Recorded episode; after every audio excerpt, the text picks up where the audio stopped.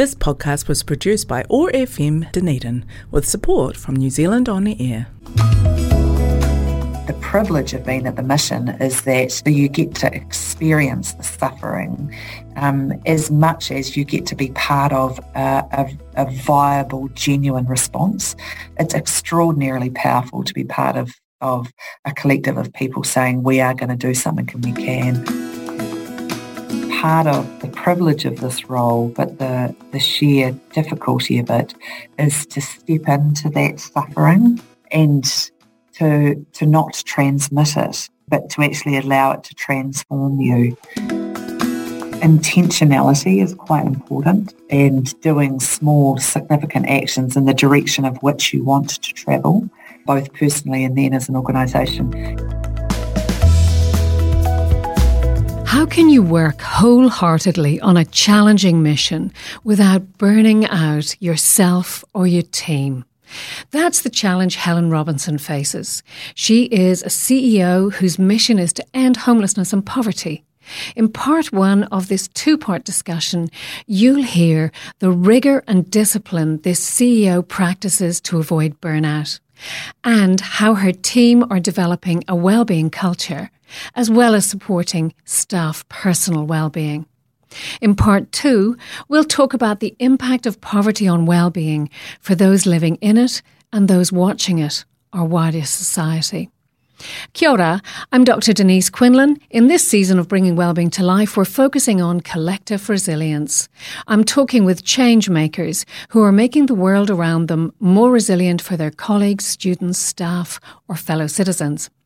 My guest today is Helen Robinson, CEO of the Auckland City Mission, whose adult life is devoted to improving the lives of our country's most excluded and marginalised people. As well as work on poverty and food insecurity, Helen has overseen the development of transitional housing programs at the mission, including one specifically for women. Kia ora, Helen. We are delighted to have you with us. Welcome to Bringing Wellbeing to Life. Kia ora, Denise. It's a delight, actually, to be here with you and all the listeners today. Great. And before we dive into what you're doing right now, tell us a bit about you and where you're from and what made you come into this work. Kia ora, of course. As you said before, it's a long and winding journey, Denise. So I was born in Wellington. I am the third of five children, so I have three brothers and a sister.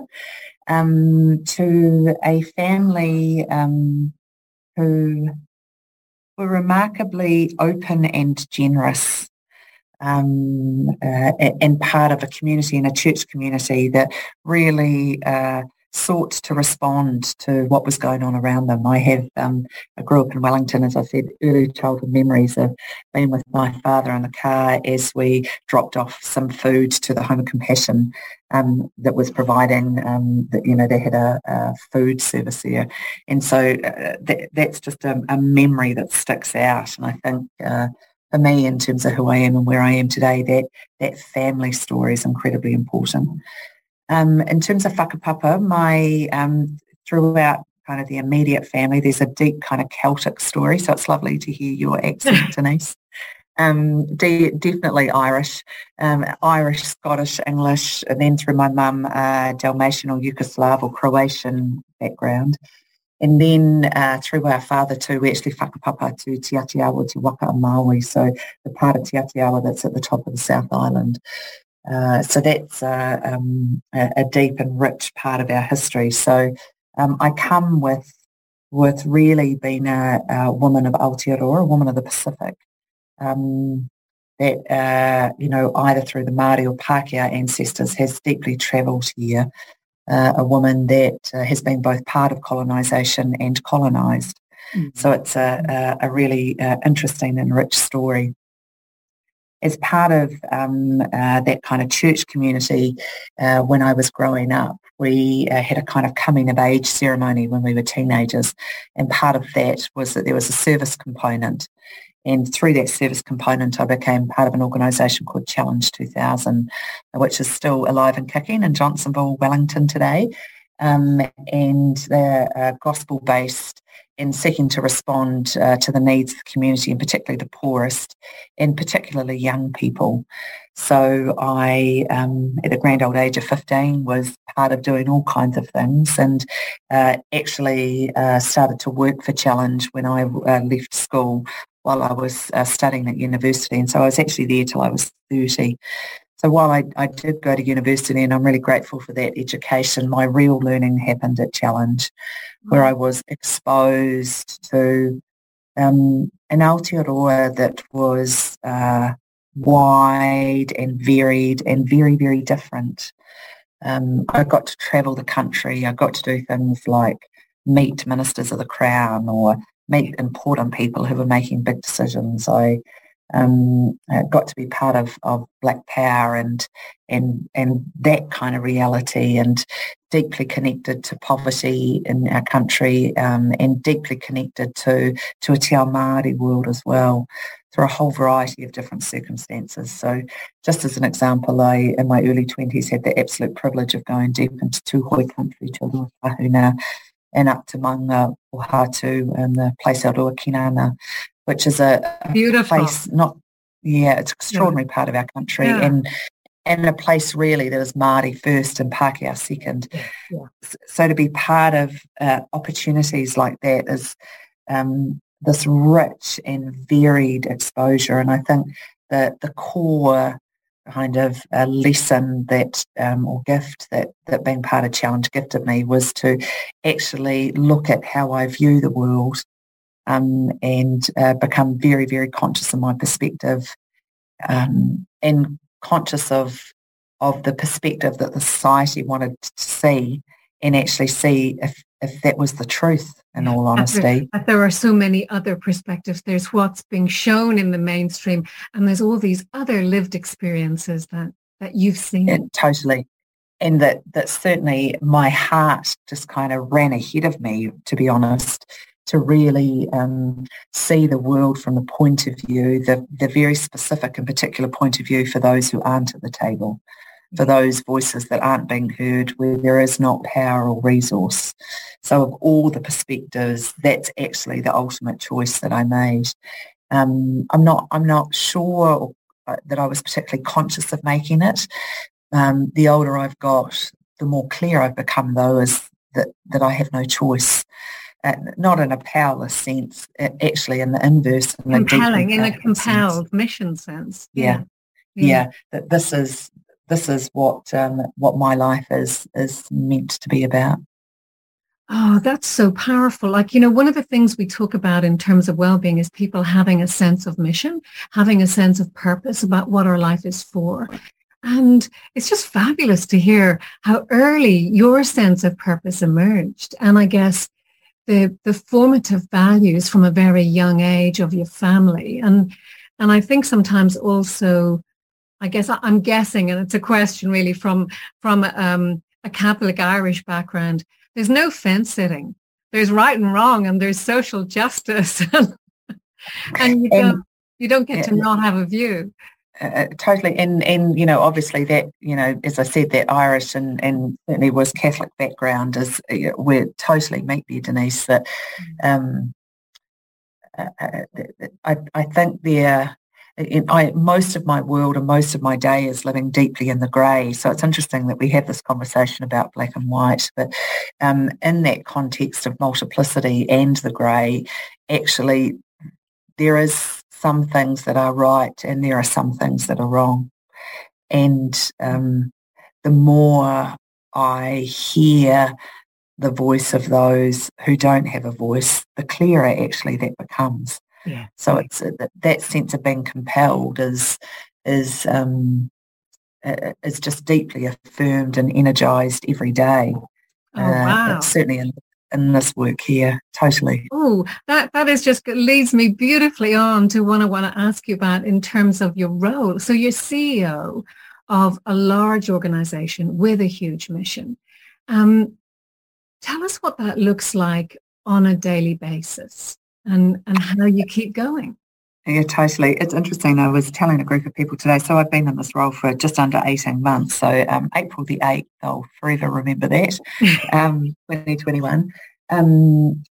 But I actually took 3 months to decide whether I should even apply for this job. So I had the general manager role before, as you referenced, which was a significant leadership role in its sense that worked closely with the previous missioner and CE. So I did have some sense of actually what I was getting into, but I'm not sure I really did know what I was getting into, Denise.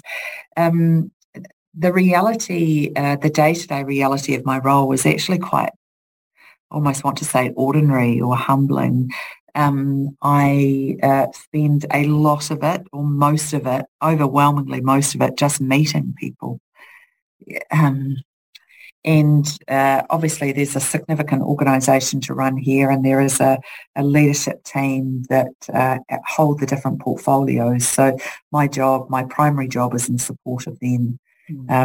So we have just for example, we have a general manager of our commercial, so all things like our property and facilities and our IT. We have a chief financial officer, so support of her, or the general manager of our health and social services. So there's just regular, as I go along, there's a team of about 8 or 9 of us. So really that model of service that my job is to enable them to do their job, as that kind of goes down the chain. So there's just over 200 staff at the mission.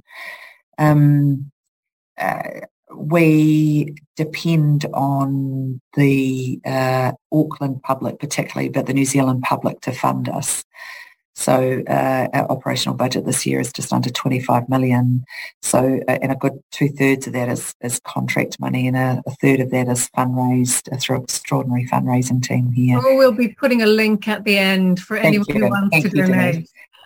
So I honestly spend much of my day thinking about money and how we're going to get what we need. And really at my level, being in relationship with people so that I act as a real conduit to outside the mission to understand not only what we are about, but who we are about and why we are about that, so that I really am the kind of the face of the relationships. So that often takes me to all kinds of places and events, the strange and wonderful. It just, you know, as a bit of a contrast, we've got a beautiful new building here, and there was a building award that I was at on Friday night. So here I am in a room of 750 builders, you know, at a lovely restaurant here in Auckland, and, you know, just sitting here thinking, what is my life about, that here I am surrounded by builders representing the mission. So, you know, and what a privilege it was to be there. So, it, you know, just as a kind of an extreme example, the role takes you to rich and varied places. All sorts of places, yeah. Totally. And then I think there's a third and incredibly important part. I actually have 2 roles that are kind of combined into one. One is chief executive, as you introduced me, and one is missioner. Yeah. So some of that first stuff that I actually spoke to you about is more about the chief executive function. So the Auckland City missioner is, I'm the 10th in a line. So the mission is 102 years old. Our founder, Jasper Corder, founded the mission 102 years ago. So that role that has kind of grown up in the last 100 years here in Auckland particularly, and sometimes nationally, is actually, I become a symbol of almost the conscience of Auckland, if I could use that language.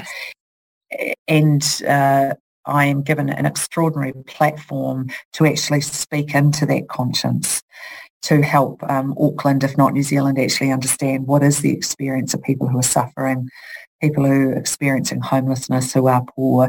And my job is to bring that voice to the marketplace and to really advocate. Now, sometimes that's just as simple as a conversation with someone, and sometimes it's significant speaking engagements where there are hundreds, if not thousands, of people there. So that real kind of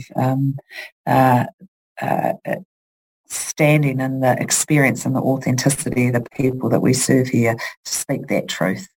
So that's that it kind really of takes me to the missioner role of you are a collective conscience, and you're like a full-time advocate.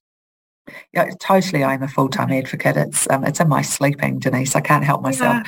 Yeah. Now that's a huge privilege, and. The kind of the platform of advocacy is certainly written into my job description, but that kind of a collective consciousness, as you describe, that's quite hard to put in a job description. Yeah. But it's certainly the utter privilege of the role, and the one that sits with me deeply. Yeah, and I can hear, that, because I want to ask you about what it is that fuels you and fires you up to keep doing the work. And obviously it's this huge sense of privilege and purpose that you have this role. And I'm guessing that within that, though, there are amazing highlights and huge frustrations. There are, and I think there is a number of or a different kind of shade or characteristics that I've put to it. Being part of the mission, whatever role you have, is extraordinarily relentless. Yeah. It is just never ending. There is always more need, and it's all real and viable. There is always more work. I often get my first email at 5:00 and my last one at 11 p.m. It is just relentless. The significance, the importance, the amount of work that is going on. So that is. I have to acknowledge that. I mean, I have a particular role and a particular relentlessness, but actually, that's a context all of us face here, and I think it speaks deeply to the nature of the work. And just the amount of suffering that we see and the significance or the depth of that, that is part of it. For me, and we may have touched on it briefly as we were introducing, because this sense of me being here comes from that deepest place within us as human beings, so that level of wairua, if I could use that language. Wairua. Sense of spirituality and purpose, yeah. Totally. That is, that is the thing that brings me here and sustains me here and energises me here. And the privilege of being at the mission is that you get to see both the need for that, so you get to experience the suffering as much as you get to be part of a viable, genuine response. It's extraordinarily powerful to be part of a collective of people saying we are going to do something and we can. We, for Matariki this year, to acknowledge the whetū or the star Pōhutukawa, we had a service for those who had passed on. And I read the name of 26 individuals who have died in the mission's care in the last year, 2/3 Māori, all under the age of 60. Wow. Now, when I stand there and read those names, some of whom I knew personally, and certainly of those 26, someone within the mission all knew them personally, is that I enter that at that gut level of... I don't have the language to tell you how wrong it is that I was having to do what I was doing. That if you need a more direct impact about or consequence or understanding of consequence of poverty or trauma or colonisation, you had it in the 3 or 4 minutes where I read those names out. Yeah. And it is extraordinary how motivating that is, Denise. In fact, motivation feels a cheap word. To describe it, yeah. Yeah, it's so much deeper than that. This is about the sacredness of our lives and the sacredness of people who we are connected to. Yeah. And because of the structures that we are a part of and creating, those lives are cut short. And it is so unjust and so wrong. And, that itself is so... powerful in terms of literally getting me up in the morning. And that's what I want to go. Because it is such a powerful purpose and mission, and I'm guessing that many people at the Auckland City Mission share that sense of purpose, and that is what allows them to keep going in what you describe as a really relentless job. But the flip side of this is we know that people who work with a deep sense of purpose and passion, particularly looking after other people, are more vulnerable to burnout because it's very easy. There's always more to give. There's always more need. How do you look after yourself and your team? And there's Interestingly, Denise, and very honestly, answering those questions are more complex than they sound on the surface. No.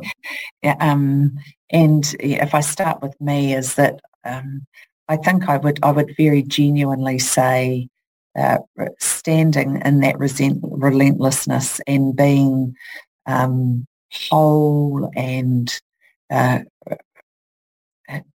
full of joy, or a kind is a lot harder said than done. And I think, and would probably be one of the biggest learning curves. So what I've learned over time is to really land squarely on doing what I can do. I have to go back to this perspective as saying I could be doing so much better, and there is so much more, and this is just for me, let alone the world around me. Yet today, what is it that I can do? And it takes me certainly in the first instance back to my body in the first place.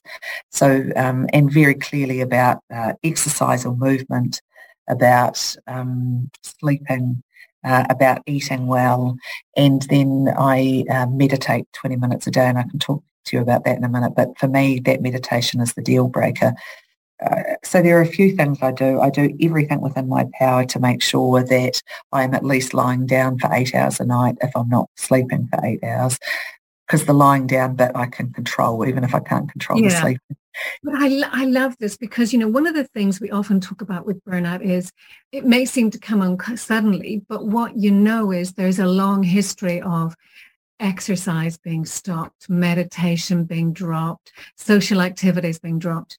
And so being really rigorous and disciplined about your self-care is massive, isn't it? It totally, and those are exactly the words, rigorous and disciplined. So on most Sundays of every week, I would literally sit down and look at the week and say, okay, when am I going to finish work that night? Therefore, when am I going to start the next morning? How am I going to have that break to just actually have that 8 hours of lying down? I've learned along the way, I wish I could survive on 5 or 6 hours. I just can't. Oh, yeah, all of us. And there seems to be people around me who can, but I honestly just can't. Then it is quite disciplined where I would actually quite like to stay up to 11 or 12 because I need that space. But actually I'm up at 5, so I do need to go to bed at 9 o'clock. Now, so that sense of discipline. I've learned along the way that if I don't shop for food on the weekend, I just eat like rubbish during the week, which is just more about whatever's in front of me rather than what's good for me. So that genuine sense of planning, often part of this role was there would be lunches or dinners that I'm at. So I need to think really, really carefully about what food am I buying, what is that going to be in relation to that dinner? So if I've gone out for lunch that day, I need something quite different for dinner than if I haven't. So I need to think quite carefully and plan about that. I have a personal trainer at the gym. The two appointments that I refuse to move are the two that I see him during the week. I love that. Again, and it would be, interestingly, they're from 6:30 to 7:30 on a Tuesday and a Friday. And it would amaze you how many times that I'm often having to be in a meeting at 7 or 8 o'clock, and I've just point blank refused to change them. I love this. Yeah, it's lovely to meet someone who is doing it. It's the commitment, the discipline, and the drawing some lines and boundaries. Totally. Denise, I often feel quite exhausted and often fail. So in this conversation, don't hear me saying I've got this licked, because it is truly the opposite. And very genuinely, one of the stories is that I think I really need to create more space in my life, because so much of what's demanded of me is often complex and at a depth level. I can't magic that up. Yes. I'm not a robot. I can't just kind of speak beautifully about something or appropriately or accurately. I've actually got to not only think about it, but it's got to come from a deeper space. It's the time for the walk on the beach to feel in yourself what you want to say, know what it is you want to talk about. Yeah. And sometimes that just happens while you're having an ice cream with someone. Like, you're not even kind of thinking necessarily. You're just present to living, really. So yes, I am disciplined and rigorous, and in that disposition of doing what I can acknowledging that there is so much more I can do. And part of that for me has also been a deep learning that it actually, very honestly, this isn't about me. I have this role and this extraordinary role, and it's really, if there was ever a time in my life that this is not about me, then this is really not about me. So it needs to be about an us, and then actually how do I help grow and facilitate people around me who can, and I'm very lucky here at the Mission that there are extraordinarily skilled and motivated or gifted people, that lots of my job is actually about growing them so that I don't have to. Yeah, and how, because that's the next piece, is how do you prevent burnout and protect wellbeing in your team? Because that's a big challenge when you have people who see need and who want to give. Totally, and genuinely, it's quite a complex conversation here at the Mission because there is over 200 of us. So there's this kind of toggling that goes on between what are the needs of the individual, so what is it that we can do to respond to those very real needs, and then how do we create a culture of an organisation where that comes through. And responding to the needs of the individual, in my experience, is quite a bit easier than actually creating that culture. And I lean deep into the leader of our people team, actually. So I intuitively and obviously understand this stuff and have an experience of it, but applying that for a medium or big organisation is quite a different set of skills. So there is conversations going on at the Mission at the moment, for example, about doing a kind of a baseline test to measure our wellbeing. And one of the challenges that we find is that we're actually looking for that kind of test that actually could do that in a Te Ao Māori frame and understand that from a Pasifika frame. So many of our staff, this is our culture and our people. So to kind of bring in usually an American model is quite hard. It has to be local. Yeah. For those of you not familiar with Te Reo Māori, the language of New Zealand's First People and one of our official languages, we're going to add a glossary of the terms used today. It will be on the show notes at nziwr.co.nz. Because it's really, how do we do that at that collective level? So then it's, if I view it from a collective frame, it's actually saying what are programs, processes, understandings or allowances that we can make at the level of Wairau, at the level of whānau, at the level of hine ngaro, and then at the level of tinana, so that all parts of us. So just, for example, over time, every Wednesday, if you were ever in Auckland, we'd love to welcome you, Denise, at 8:30 on a Wednesday morning, we have Waiata and Karakia.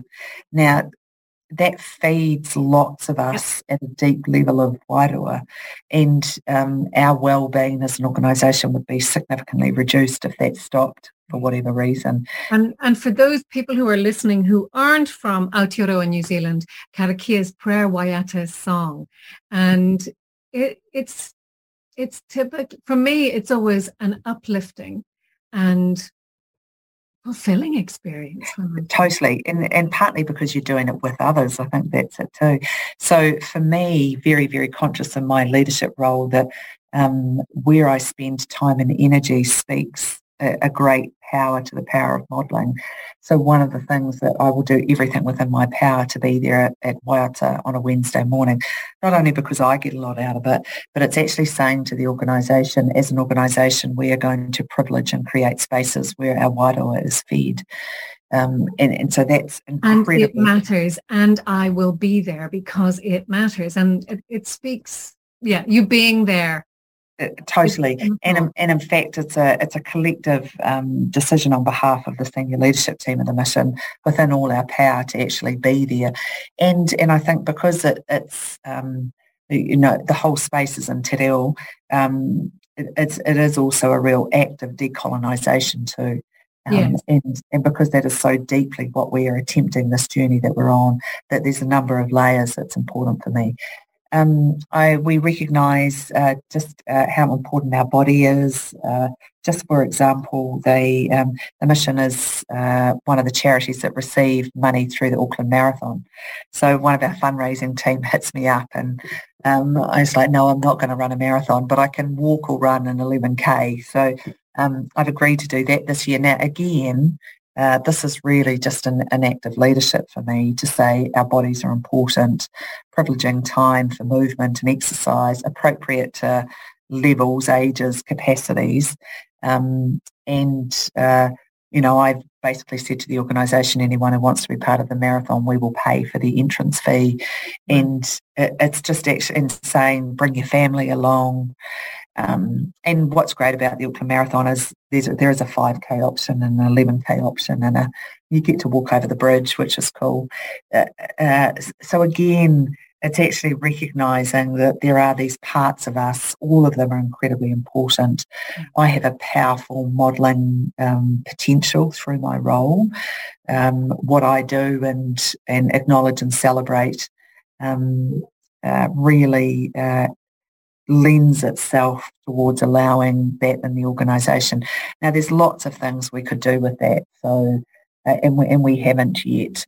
But, someone asked me, there's a gym down the road, will we be prepared to go and talk to them and, get membership fees that are reduced? And super happy to do that. If people need time during the day to go for a walk at lunch or have an extended lunch hour or whatever. I'm so deeply supportive of that. Moving that from an individual frame to a cultural frame is, as I said, easier said than done. So I can support it, but work still needs to be done. So it's how you juggle that. And I think coming back to what I was saying before, it's this intentionality is quite important. And doing small, significant actions in the direction of which you want to travel. Both personally and then as an organisation. We have a relatively new wellbeing committee that sits under our health and safety kind of processes here at the mission. Health and safety generally is obviously critically important, and then that wellbeing stream is incredibly important, so that there's actually a group of people who are charged with that responsibility. I think that where the mission needs to go is a lot more systemic, a lot more evidence-based, a lot more structural and kind of deeply embedded in our organisational culture. So we're there and we're trying, and there's lots of good of what we're doing, but there is a lot more that we need to be doing too. We don't talk about it too often here, but there is that real risk of vicarious trauma that is very, very concrete, that is a key kind of contributor to that burnout that you spoke about. When you, if I was even just to talk about that experience that I shared with you about reading the names of people who had died, I just take that as a snapshot, like that affected me.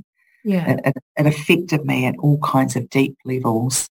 And part of the privilege of this role, but the sheer difficulty of it, is to step into that suffering. To not transmit it, but to actually allow it to transform you.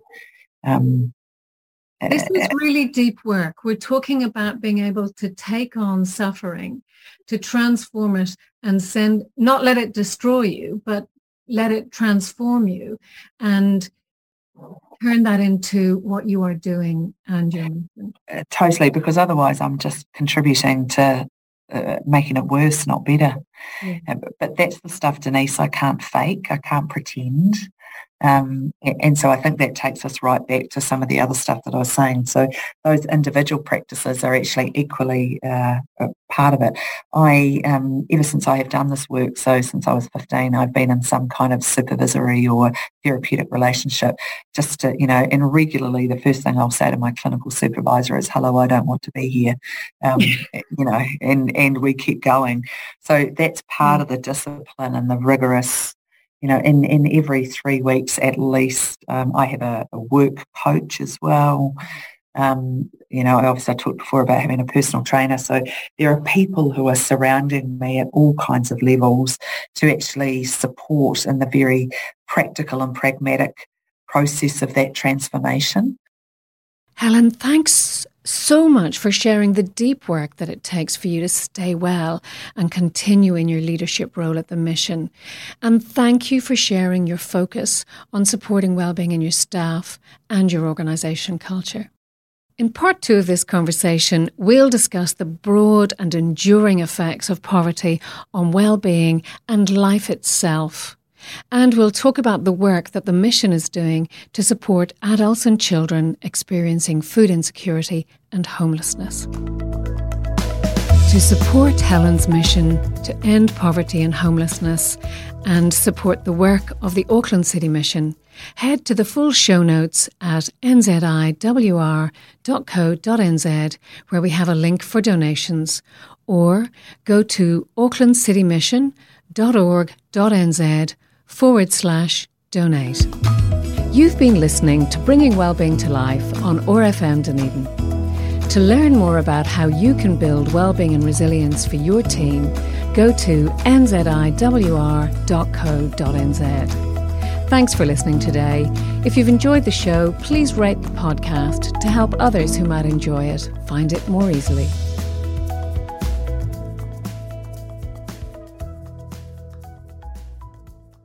This podcast was produced by OAR FM Dunedin with support from New Zealand On Air.